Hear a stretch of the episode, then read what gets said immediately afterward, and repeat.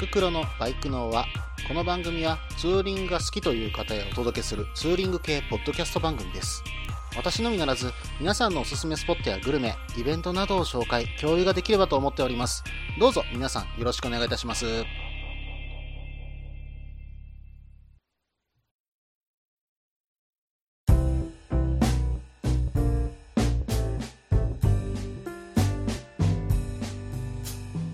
はい、始まりましたバイクのは第36回ですね。お相手はタククロです。どうぞよろしくお願いいたします。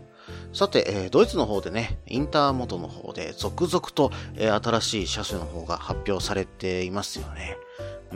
私ね、この中でやっぱちょっと気になったのは鈴木さんですね。今年はなんだか鈴木さんがすごい、頑張ってるように思います。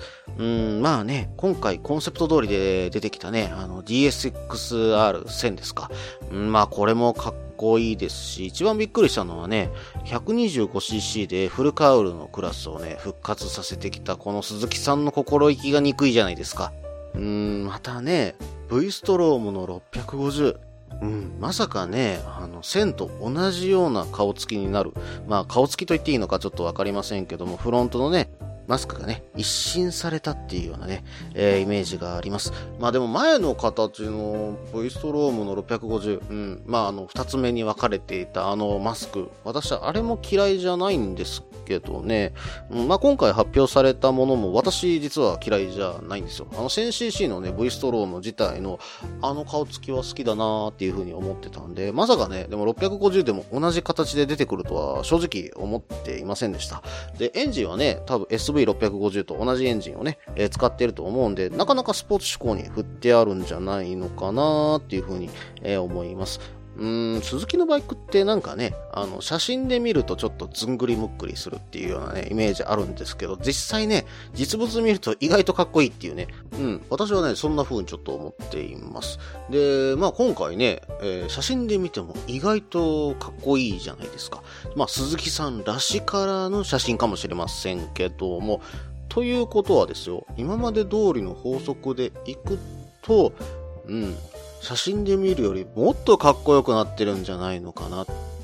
ということはね、見たら惚れるバイクになってんじゃないのかなっていうふうにね、思ったりもするんですけどね。もしかしたら V ストロームの650、今回私ちょっと惚れてしまうかもしれませんね。ちょっと危険ですね。買わないと言ってても、もしかしたらね、惚れてしまったら怖いですけどね。はい。それとですね、もう一台私気になったバイクがあるんですね。BMW R90、これのね、カフェレーサーが出てたんですね。このフロントカウルからね、まあタンクへの形のつなぎの良さで、そしてシングルシートへね、全部デザインが統一されているところ、これはね、本当にね、かっこいいなっていう風に思いました。またね、マフラーの跳ね上げ具合もちょうどいいんですよね。なんか見事にね、ベストバランスを取られたカスタムみたいなね、感じがして、ちょっとこれもね、まあ手が届かないとは思うんですが、BMW の中で私一番欲しいなと思わせていただいた一台でしたね。ぜひね、写真見てみてください。はい、それではね、コーナーの方に行こうと思います。ツーリングスポット紹介のコーナー。このコーナーは私、もしくは皆さんから投稿いただいたおすすめのスポット、穴場のスポット、自分しかいないけど自分が好きなスポットなどを紹介するコーナーです。今回はですね、また糸面さんからお便りの方をいただきました。糸面さんといえばですね、今この収録をしてるのが、10月6日なんですけども、今北海道に行かれていると思うんですね。で、この北海道行ってる時の写真がツイッターに上がってきて、もう羨ましい。富良野でキャンプ張ってるところなんてもう最高に羨ましかったですね。はい。本当にね、私もちゃんと向こうに行ってキャンプツーリングをしてみたい。本当にね、憧れるツーリングをね、今されています。しかもですね、楽園会キャンプの時に、私実は朝にね、楽園会キャンプ向かわせていただいた時に、真っ先にね、握手を求めてくださったのが糸面さんでした。本当にどうもありがとうございました。はい、それではね、メールの方読んでいこうと思います。件名、ツーリングスポット。タククロさん、こんにちは。今回は関西からはベタなツーリングスポットである潮岬を送らせていただきます。近畿の秘境である紀伊半島の一番南に位置するこの場所は本州の中でも最南端。今更ですが訂正させていただくと第29回の配信で鹿児島の佐多岬が本州最南端と取り上げられておりましたが、離島を除いた本土最南端が正確な表現かと。いきなり話が逸れてしまいましたが、ここから見える太平洋の雄大な眺めは素晴らしいの一言です。潮岬観光タワーに登って、目の前に広がる大海原と手前の芝生広場越しに望む水平線。天候に恵まれれば、関西中部からの近場でこれほどの絶景を味わえる場所はここだけかも。また、芝生広場の一部は無料のキャンプ場、時期限定もあり、キャンプツーリングのメッカでもあります。そして、このすぐ隣にある紀伊大島へつながるループ橋を渡れば、日本とトルコ共和国が親密な関係になった海難事故の場所にあるトルコ軍艦遭難記念碑とトルコ記念館。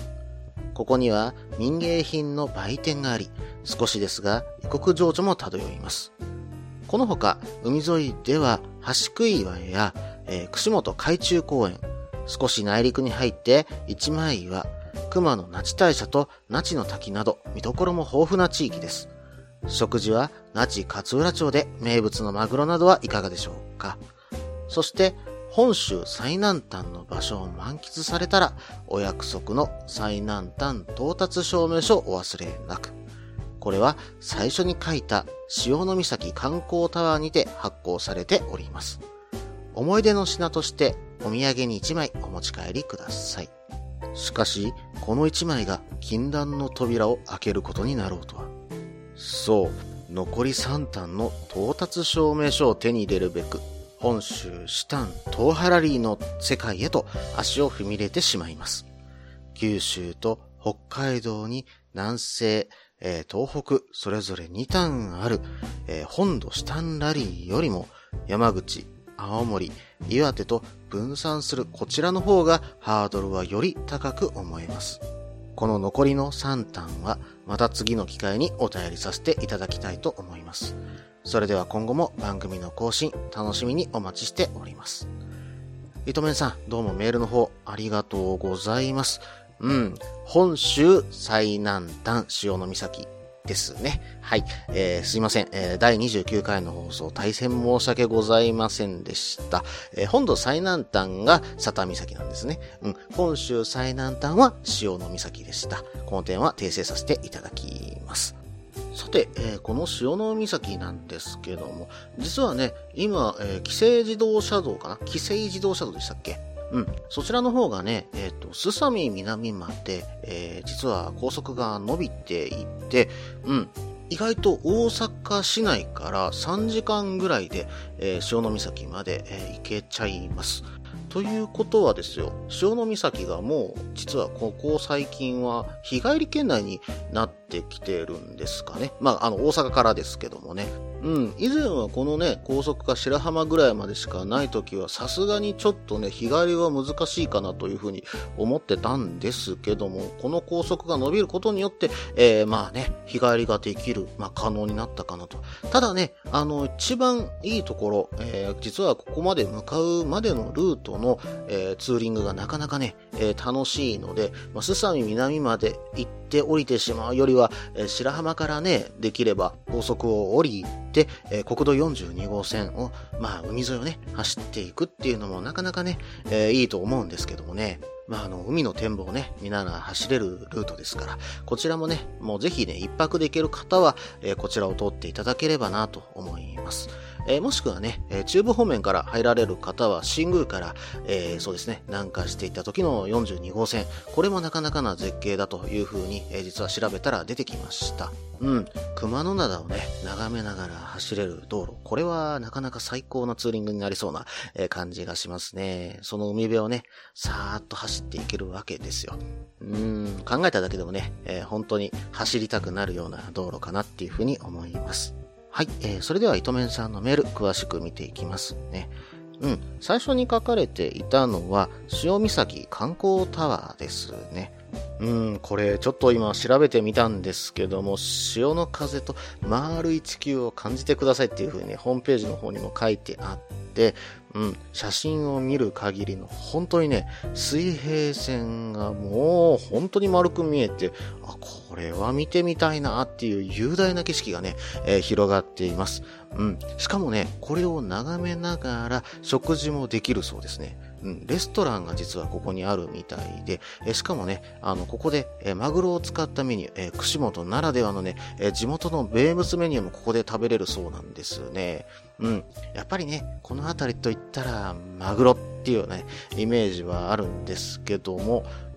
ちょっとね、びっくりするのが、近代のね、有名な養殖の近代の本マグロ、これをね、使ってるメニューもあるそうなんですよ。あ、これ取ってくるんじゃないんだ。まさか、養殖物を使ってるんだっていうのは、正直びっくりしましたけどね。じゃあ、養殖物を食べたくなければ、那智勝浦に行った方がいいのかな。まあ、ここはね、ちょっと近代マグロをね、食べたいという方、一度覗いてみてください。はい。それではね、前半の方が少し長くなりましたので、これにて前半を終了しようと思います。続きは後半です。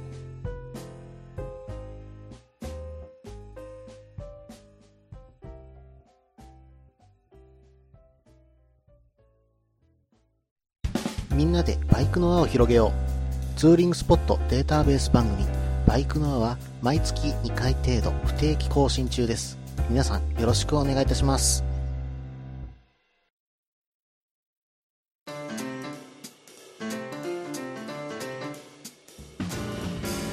い、ここから後半です。引き続きですね、糸面さんのメール、見ていこうと思います。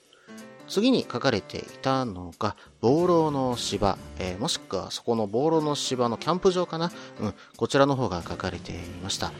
で、こちらの方ね、本当にこの芝の綺麗なところに晴れるんですね。いろんなコメントをね、ちょっと見てみたんですけども、やはりバイクの方が多くて、しかも芝生はふかふか、本当に寝心地も最高だっていう風に書かれたりする方もいらっしゃいましたね。ただね、中にはやはり海沿いということで風が強いという風に言われてた方もいらっしゃいます。まあこれはね、当然その日によるんでしょうけども、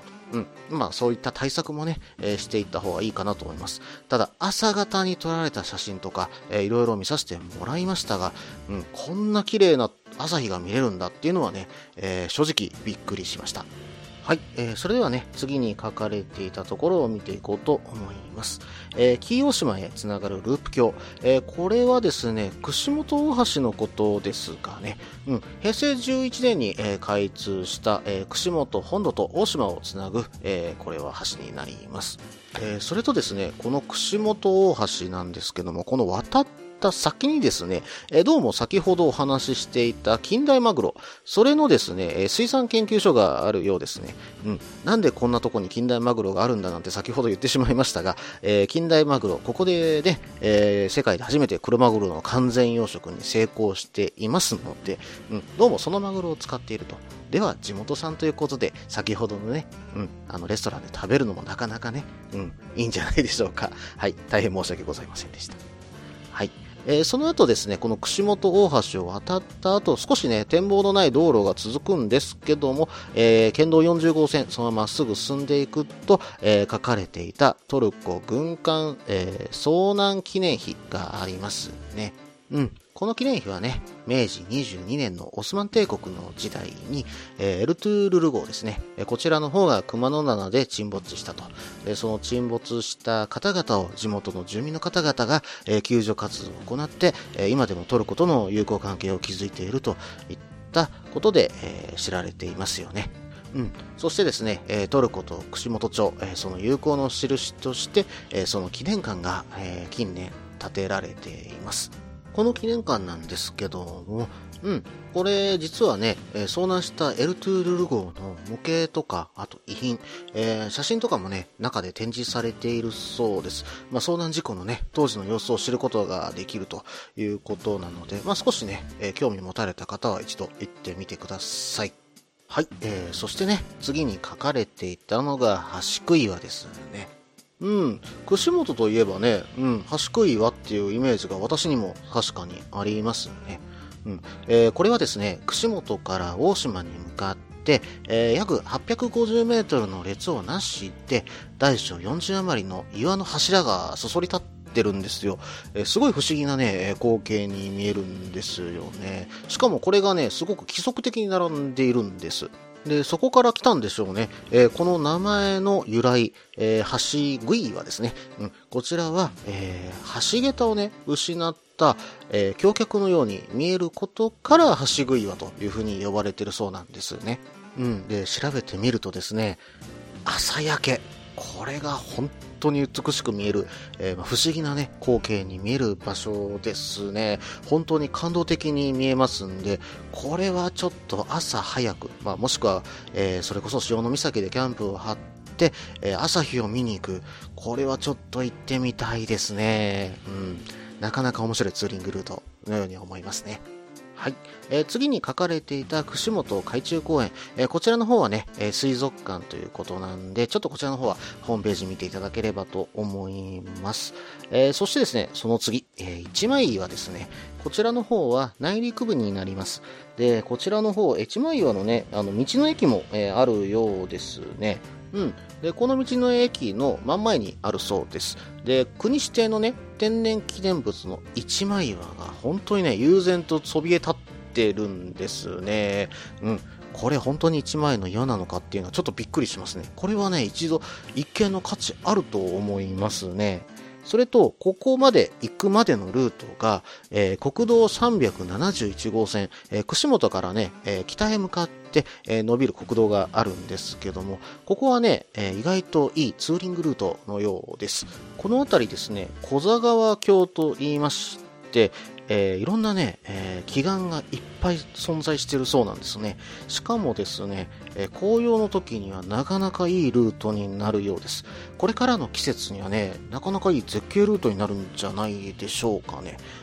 行きしなに海沿いを走ったならば、帰りは山中を走って、この371号線を走っていって、その後ですね、すさみ小座線、県道38号線、そして36号線を通って、すさみの駅の方に抜けてしまう、こういうルートもね、一個面白いと思うんですけどもね、これちょっと私も、山間部走るのはね、さすがの和歌山といえどもちょっと、真冬では怖いので、紅葉の時期にね行ってみたいな、どこかでちょっと行ってみましょうかね。少し、ルートを考えながら、日時検討してみたいと思います。はい、それではですね、次を見ていきますね。はい、なんといってもやはりね、和歌山の南部といえば熊野古道ですね。で、これはちょっと串本に行ってしまうとなかなか回りにくいかなと、一泊で行ったらなんとか回れるかなというイメージはあるんですけども、私はね、ちょっとここ熊野古道を走るならば、白浜からね、国道311号線で東に向かう、熊野街道をね、使っていくのもいいんじゃないかなというふうに思います。こちら意外とね、311号線、これはツーリングマップルちょっと今見てるんですけども、これ回送路という風になってますんで、なかなか走りやすいんじゃないでしょうか。その先にですね、走っていくとやはり有名な壺湯のあるね、湯の峰温泉とかもありますしね、ちょっと壺湯の方は混んでるということですが、他のね、温泉に日帰り温泉あると思いますんで、そちらの方に入るっていうのもね、一個面白いと思います。で、そのままね、熊野古道を走りながら山間部を抜けていって、本宮の方にね、向かうっていう手もあるんじゃないでしょうかね。はい、それとですね、できれば私、もし行ければこのルートも行ってみたいなと思うのが、国道169号線に、本宮に行った後にね、ちょっと回っていって走っていきます。そして県道40号線に入って大台ヶ原へ向かう。このルートも面白いんじゃないですかね。大台ヶ原ドライブウェイ、これ私もね以前走ってきたと、放送でお伝えさせてもらいましたが、少しね路面荒れてるところもあります。そのあたりだけは気をつけて走っていただければ絶景ルートでね走っていけますので、ぜひねこのドライブウェイ走ってみてください。ただね、私5月ぐらいに行った時はまだね草木が生い茂ってなくって、ちょっとそこまで綺麗な景色ではなかったんですが、これからの時期ね、紅葉もいい時期になってきますので、すごいいい景色がねここで見えてくると思います。ぜひね行ってみてください。さて、那智勝浦のマグロがやはり名物だと、これはね私も名物だということは頭に入ってるんですが、どこのお店が美味しいのかはちょっと私の方ではちょっとわかりませんでした。もしよろしければどなたか、送っていただければと思います。さて、これちょっと私あることを知らなかったですね。最南端到達証明書っていうのが存在してるんですね。これを私も欲しいなと思ったんですけども、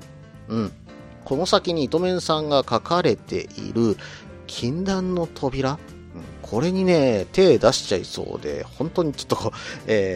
取るのがちょっと億劫になっちゃいましたね。まあそういうことはないんですけども、お土産としてね持って帰るにはなかなかいい一枚かと思いますが、この先に書かれている本州シタン東ハラリーですか。糸面さんだったらできちゃうよなーっていうイメージが私にもあります。それにもうすでに、されてるんですがね、ぜひですねこのシタン東ハラリですか、この場所を一つ一つできれば、いつ送っていただければね嬉しいかと思います。ぜひね送ってくださいね。ただですね、本州も本野もシタン東ハラリどちらもハードルは高いと私は思いますが、あえて言うならば私も後者本州シタンラリーの方がね難しいというふうに私も思います。交通手段っていうこともね、フェリーもなかなか使いにくい場所にあるっていうようなイメージもありますし、特に関西からだと青森、岩手って非常に行きにくいんですよね。ちょっとこれは難しいなっていうイメージは私にもありますね。ここは糸面さんにぜひ教えを請いたいところです。糸面さん、メールの方どうもありがとうございました。本当に残り3ターンのメール等もお待ちしてます。本当に私ワクワクしながらね糸面さんのメール読まさせていただいてますので、ぜひとも、よろしくお願いいたします。以上、ツーリングスポット紹介のコーナーでした。それでは後半これにて終了します。引き続きエンディングとなりますが、その前に CM です。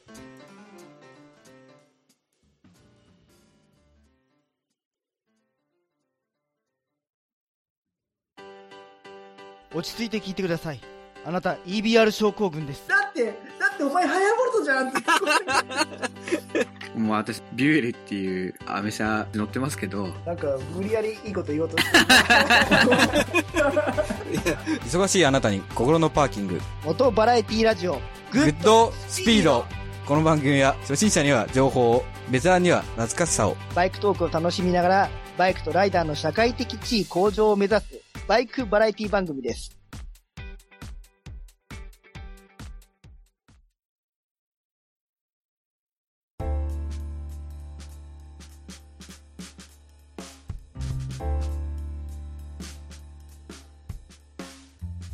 はい、ここからエンディングです。そうですね、エンディングではついに来ちゃいましたね。北海道稚内でね初雪を観測したというふうにニュースが流れましたね。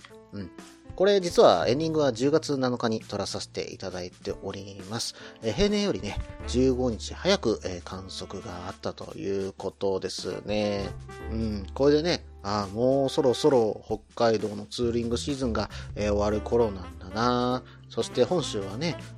そろそろ紅葉の季節に向けて準備が始まってるんだなっていうのがね、よく感じられるように、私はねいつもこの北海道の雪のニュースを聞くと思ったりするんですけども、これからねやはり紅葉の季節ということで、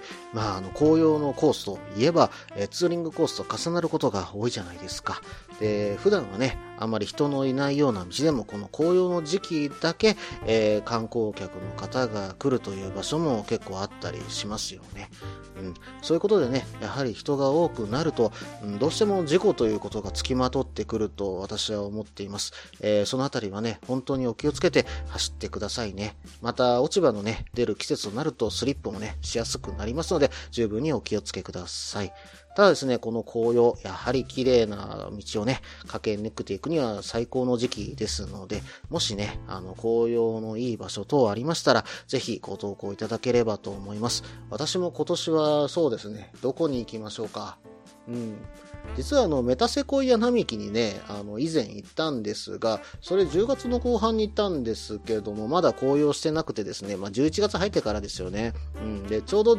いいその紅葉の時期に行ってみたいんですけどね、それも朝早く行ってみてね、できれば写真とかね、撮らせていただければと思っています。あと関西だと紅葉の時期になってくると先ほどご紹介させていただいた、大台ヶ原もいいですしね、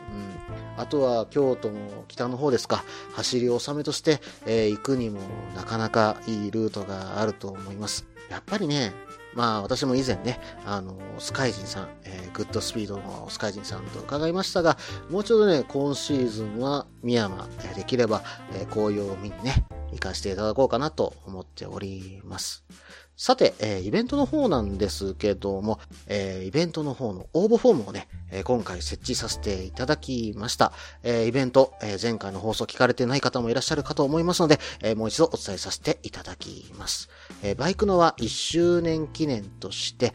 飲み会の方開催させていただきます。日時は2016年11月26日、場所は梅田周辺を今のところ予定させていただいております。飲み会もね、できれば個室で20名ぐらいの入る場所を用意させていただければなというふうに思っておりまして、料金は5000円前後を今のところ予定しています。そしてですね、居酒屋をちょっと抑えるといっても、人数があまり多いと難しいものですから、20人程度に限定させていただいた上で、そして締め切りを、11月の中旬ぐらいにさせていただこうと思います。その点はご了承ください。そしてですね、今回のこの飲み会、グッドスピードさんとも、合同ということでさせていただこうと思っております。グッドスピードさんの方のお題としては、竜神スカイラインを北海道化しようの会というふうに伝えていただいているんですが、実はまだ詳細の方が届いておりません。スカイジンさん、業務連絡です。できる限り早く詳細の方を教えてください。それとですね、今回の飲み会、参加していただいた方、会費の中に含まれるという形で、バイクの輪のステッカーも、プレゼントしようと思っておりますので、皆さんふるって、ご応募いただければと思っております。実はですね、この番組のステッカーに関しては、以前の3月のイベント、もしくは、旅バイクさんが、大阪モーターショーに来ていただいていた際しか、販売はしてなかったんですよ。それと、あとはプレゼント企画かな。ツイキャスの名前をね、考えていただけるということで、抽選で5名様に配った。それ以外は、ない状況ですので、今回ね、ちょっとうちの番組のステッカーレアかと思いますので、ぜひね、ふるってご参加いただいて、ステッカーもゲットしちゃってください。この番組では、皆さんからのメールを募集しています。ツーリングスポット紹介のコーナーでは、おすすめのスポット、穴場のスポット、自分しかいないけど自分が好きなスポット、自分じゃいけないけど良さそうなスポットを教えてください。また、旅先グルメのコーナー、イベント紹介のコーナー、ツーリングアイテムのコーナー、温かいお便りも待っています。できる限りご紹介させていただきます。メールはブログの方にメールフォームを設置しています。もしくはツイッターで直接メッセージいただいても構いません。ツイッターはタククロで検索していただければ CRF の画像でわかるかと思います。ではお便りお待ちしております。と同時に今回第36回ですね、バイクのはこれにて終了です。最後まで聞いていただいてどうもありがとうございました。